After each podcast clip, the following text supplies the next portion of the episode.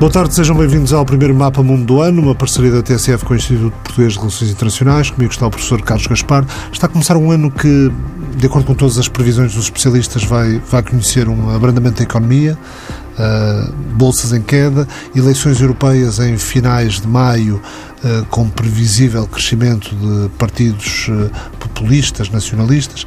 Antes disso, temos o Brexit. Não é propriamente um, um ambiente desanuviado aquele que temos no horizonte próximo. É verdade. Eh, o ano passado foi um ano difícil eh, e o ano em que estamos a entrar provavelmente vai eh, no mesmo caminho, designadamente naquelas coisas que têm datas marcadas, como o Parlamento Europeu ou o Brexit, na ordem inversa, as tendências que se revelaram de uma maneira mais clara ao longo dos últimos eh, meses, mas que vem de trás, mas vem de trás, a viragem nacionalista ou populista eh, começa em 2014. Desde 2014, em todas as eleições europeias, o Bloco Central Europeísta e Liberal perdeu votos em todas as edições. Com crescimento muitas, de forças populistas, se quisermos pensar populistas, na, nacionalistas, na Holanda, na, Holanda, na Áustria, na Grécia, na Itália, na Alemanha, em todo lado. Exatamente, em todo lado. Eh, esse movimento é um movimento eh, muito forte que está a pôr em causa eh, a democracia liberal e está definitivamente a pôr em causa os europeístas, o consenso europeísta que prevaleceu desde o pós-guerra na Europa Ocidental. E essa é uma mudança maior. De certa maneira, uma mudança atrasada. No fim da Guerra Fria houve uma mudança muito forte dos equilíbrios, num quadro de continuidade das instituições multilaterais e dos partidos políticos, com exceção da Itália, onde houve uma revolução no sistema partidário, nos outros países houve continuidade dos partidos uh, políticos. Essa continuidade chegou ao fim, a mudança é irreversível, só ainda não é claro qual é o sentido uh, final. As eleições do Parlamento Europeu serão um sinal importante para toda a elite política europeia. Vamos, eh, vamos já escalpelizar algumas dessas, eh, algumas dessas situações ou dimensões.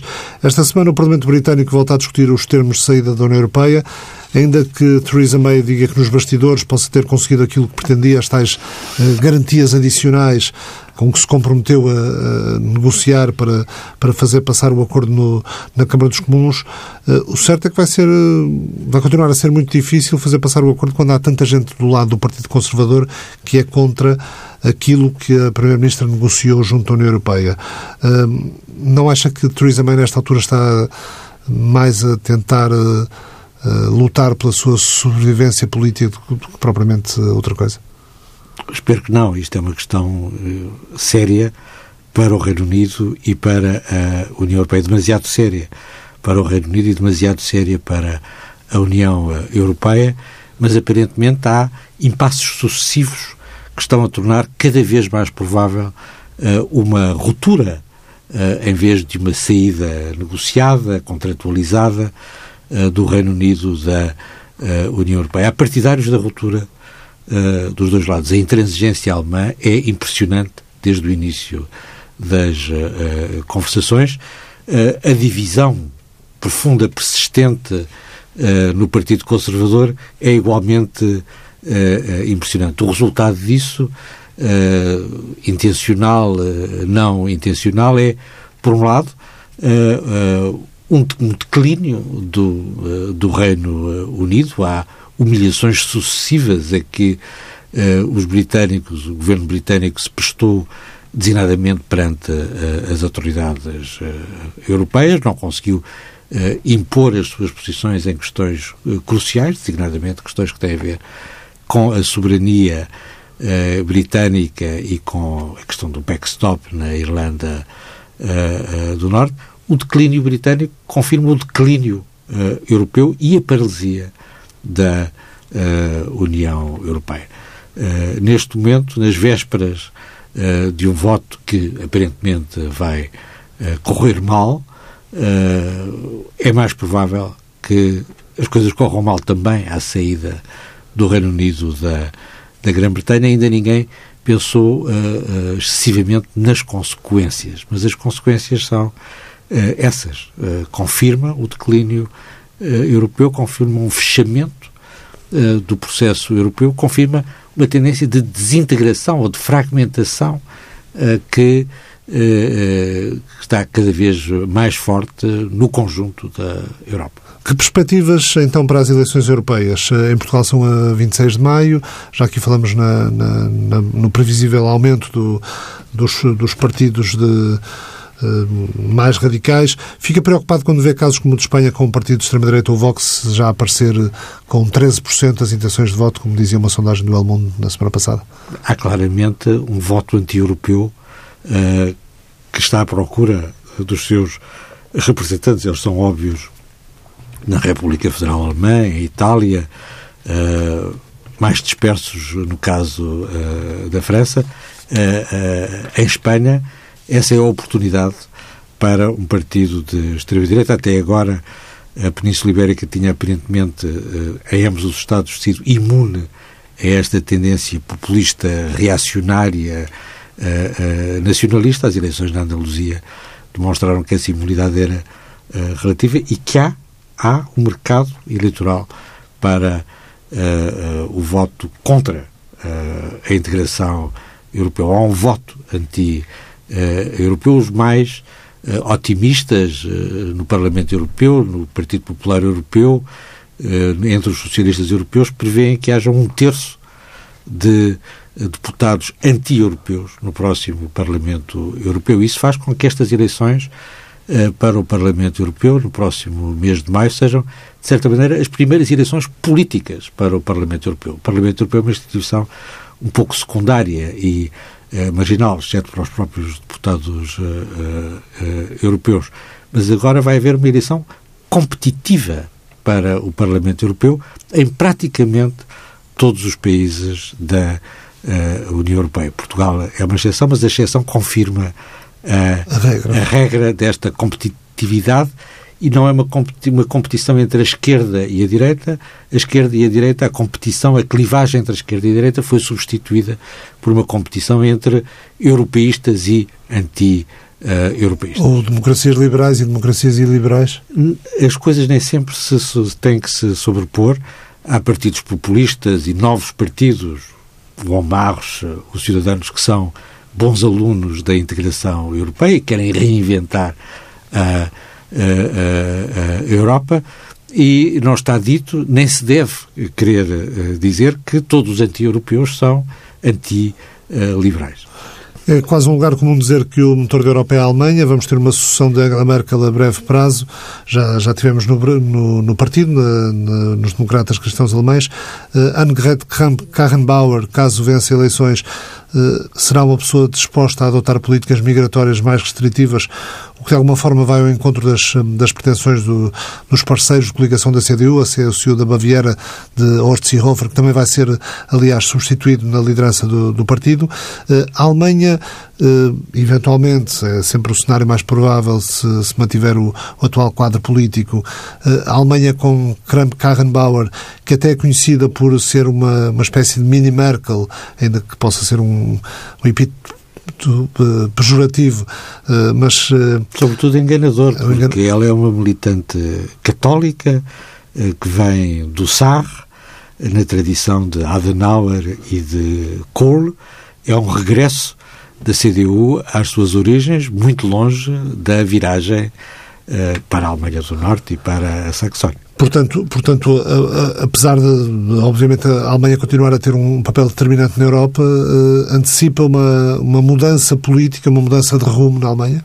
A mudança é inevitável, uh, até porque esta linha de um, de um nacionalismo cristão que está representada no Partido Popular Europeu por Viktor Orban tem muita força no eleitorado democrata cristão uh, na Alemanha e não apenas na uh, Baviera. E, portanto, é preciso uh, uma nova posição, diferente da posição da chanceler Merkel, para tentar recuperar, recuperar para a democracia cristã tradicional esses eleitores mais tradicionais e evitar que esses votos vão na direção da alternativa para Alemanha, que, no, no tal contexto da República Federal, representa e pode representar bem, pode captar esses votos de uma democracia cristã nacionalista e tradicionalista, porque em parte isso também é o que está em causa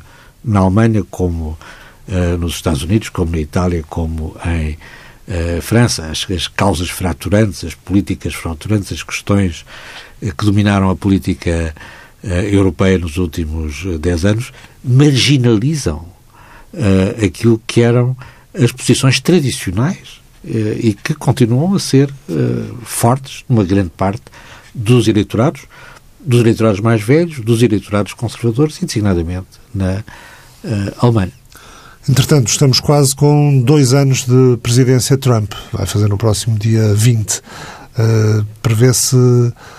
Prevê Isso é uma maneira de dizer que finalmente a ordem internacional é resistente. Quem resiste dois anos. Pode resistir mais dois. com um pouco de sorte. Mas as coisas estão a mudar no, nos Estados Unidos. Eh, já passou a eleição eh, intercalar.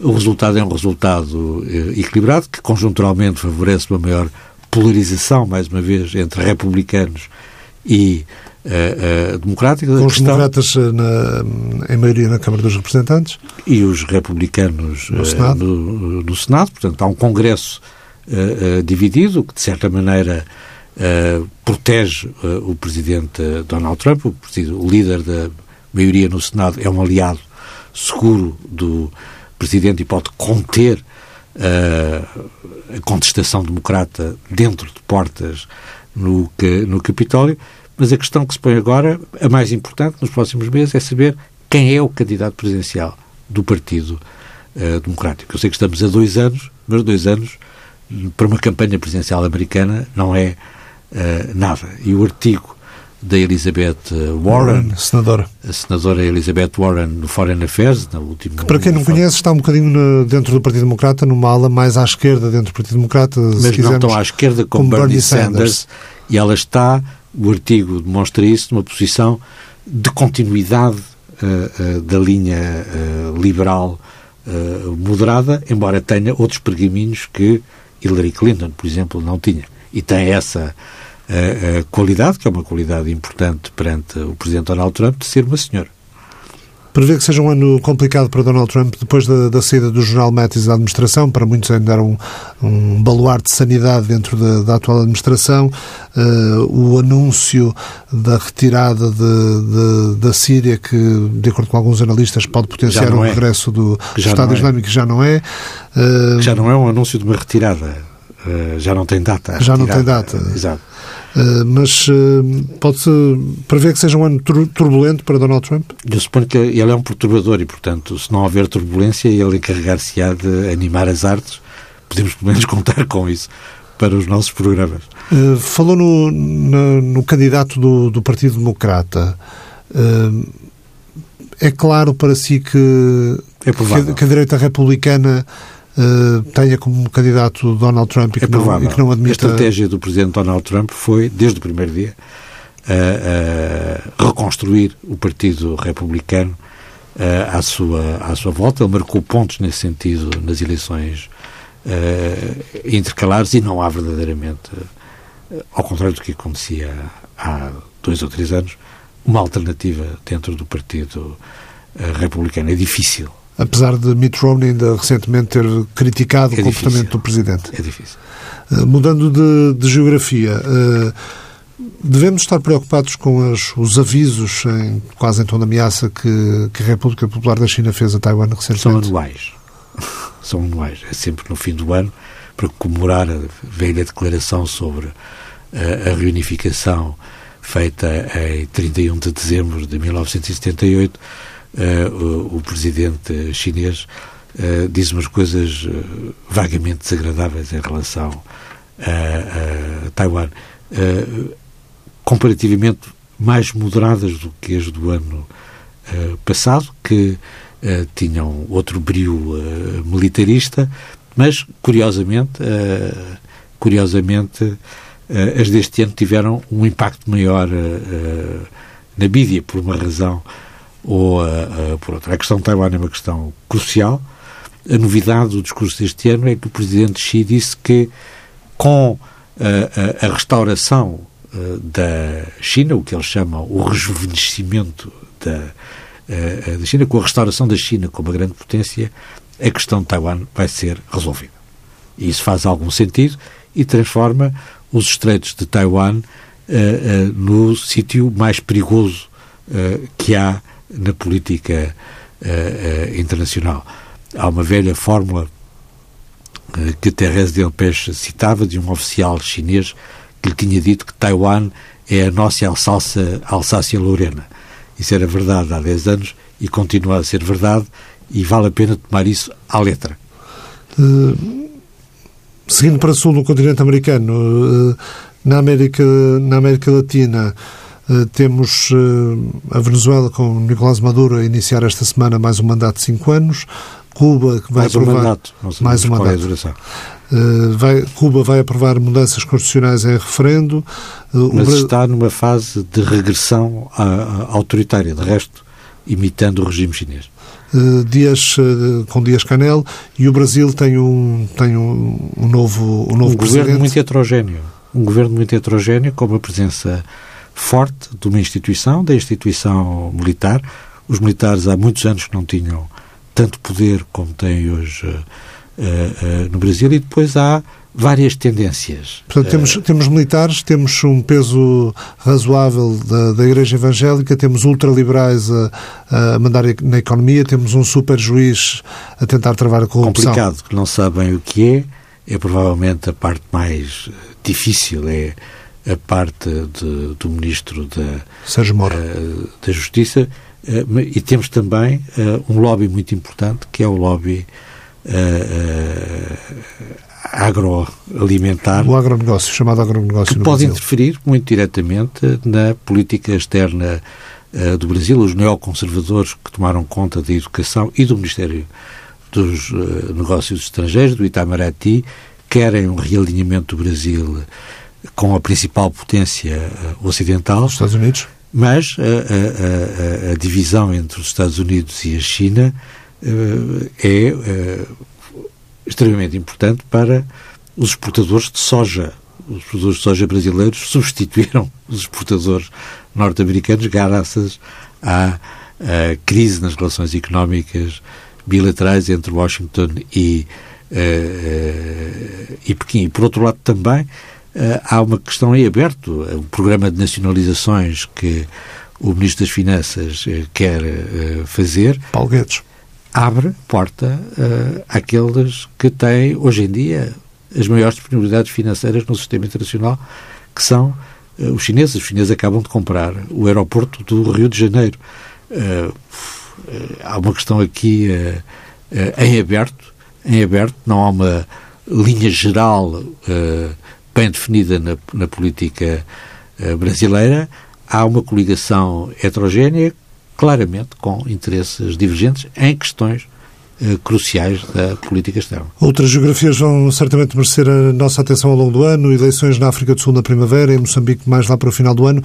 Temos como sugestão de leitura de Carlos Gaspar The Great Delusion de John Mersheimer. Uh, que livro é este? o John Mersheimer escolheu como título do seu último livro uh, uma alusão a outro livro, um livro muito conhecido no princípio do século XX, The Great Illusion, escrito por Norman Engel, em que Norman Engel uh, define a tese liberal segundo a qual as guerras se tornaram obsoletas com a modernização e a globalização que dominava o seu tempo. O livro foi publicado em 1909, nas vésperas da, da, da Grande Guerra.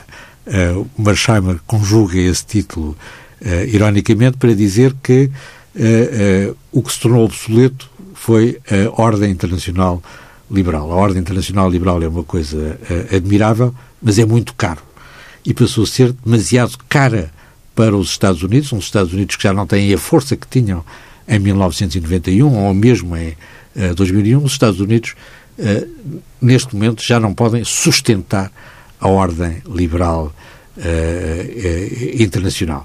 Eh, o que ele quer dizer é que esta mudança eh, que houve primeiro com o Presidente Barack Obama, o recuo em relação às intervenções externas, agora com o presidente Donald Trump, eh, que põe em causa diretamente os fundamentos, as instituições multilaterais que definem a ordem americana, que essa tendência é uma tendência irreversível. Nós não vamos chegar ao fim do mandato do presidente Donald Trump e depois aparece um Ronald Reagan qualquer, de direita ou de esquerda, que inverte a, a tendência. Para ele é uma tendência definitiva, a ordem liberal internacional é uma exceção cujo tempo passou. Nós só podemos esperar que ele tenha tanta razão como o Norman Engel em 1909 sobre uh, a guerra como uma coisa obsoleta nas relações entre os Estados. Carlos Gaspar, muito obrigado, obrigado. por ter vindo ao Mapa Mundo. O Mapa Mundo volta na próxima semana. O Mapa Mundo é uma parceria da TSF com o Instituto Português de Relações Internacionais.